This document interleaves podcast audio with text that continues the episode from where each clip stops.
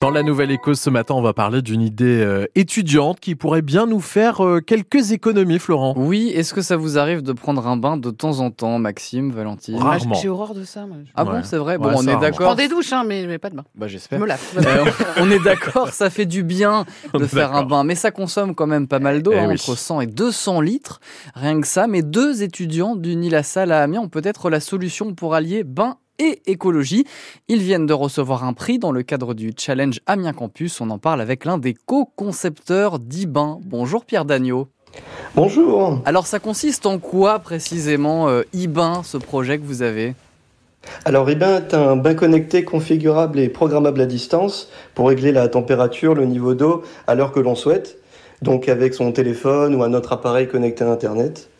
Et tout en ayant en fait une solution écologique, parce que comme vous avez dit précédemment, de nos jours, prendre un bain est vu comme une action non écologique. On préfère souvent prendre une douche.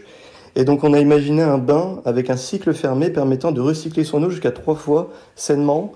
Voilà, donc on a fait des études.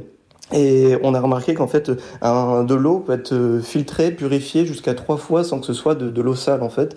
Donc, c'est cette solution qu'on apporte. Et en fait, ça nous permet du coup de réduire, de diviser la consommation d'eau de 3 et d'arriver quasiment à une douche. Et pourquoi voilà. Vous avez choisi de vous intéresser avec votre camarade à ce sujet précisément ?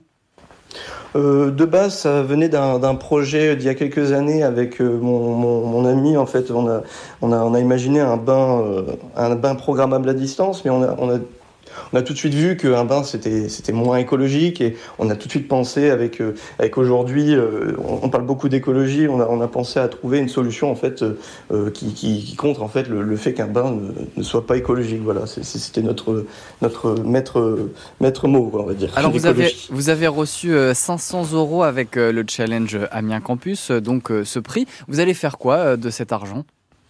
Donc avec cet argent, nous avons déjà pensé à faire des prototypes. Voilà, c'est quand même un coût avec les composants pour faire du maquettage, des prototypes. Donc c'est avec ces 500 € qu'on va pouvoir commencer à faire ça concrètement.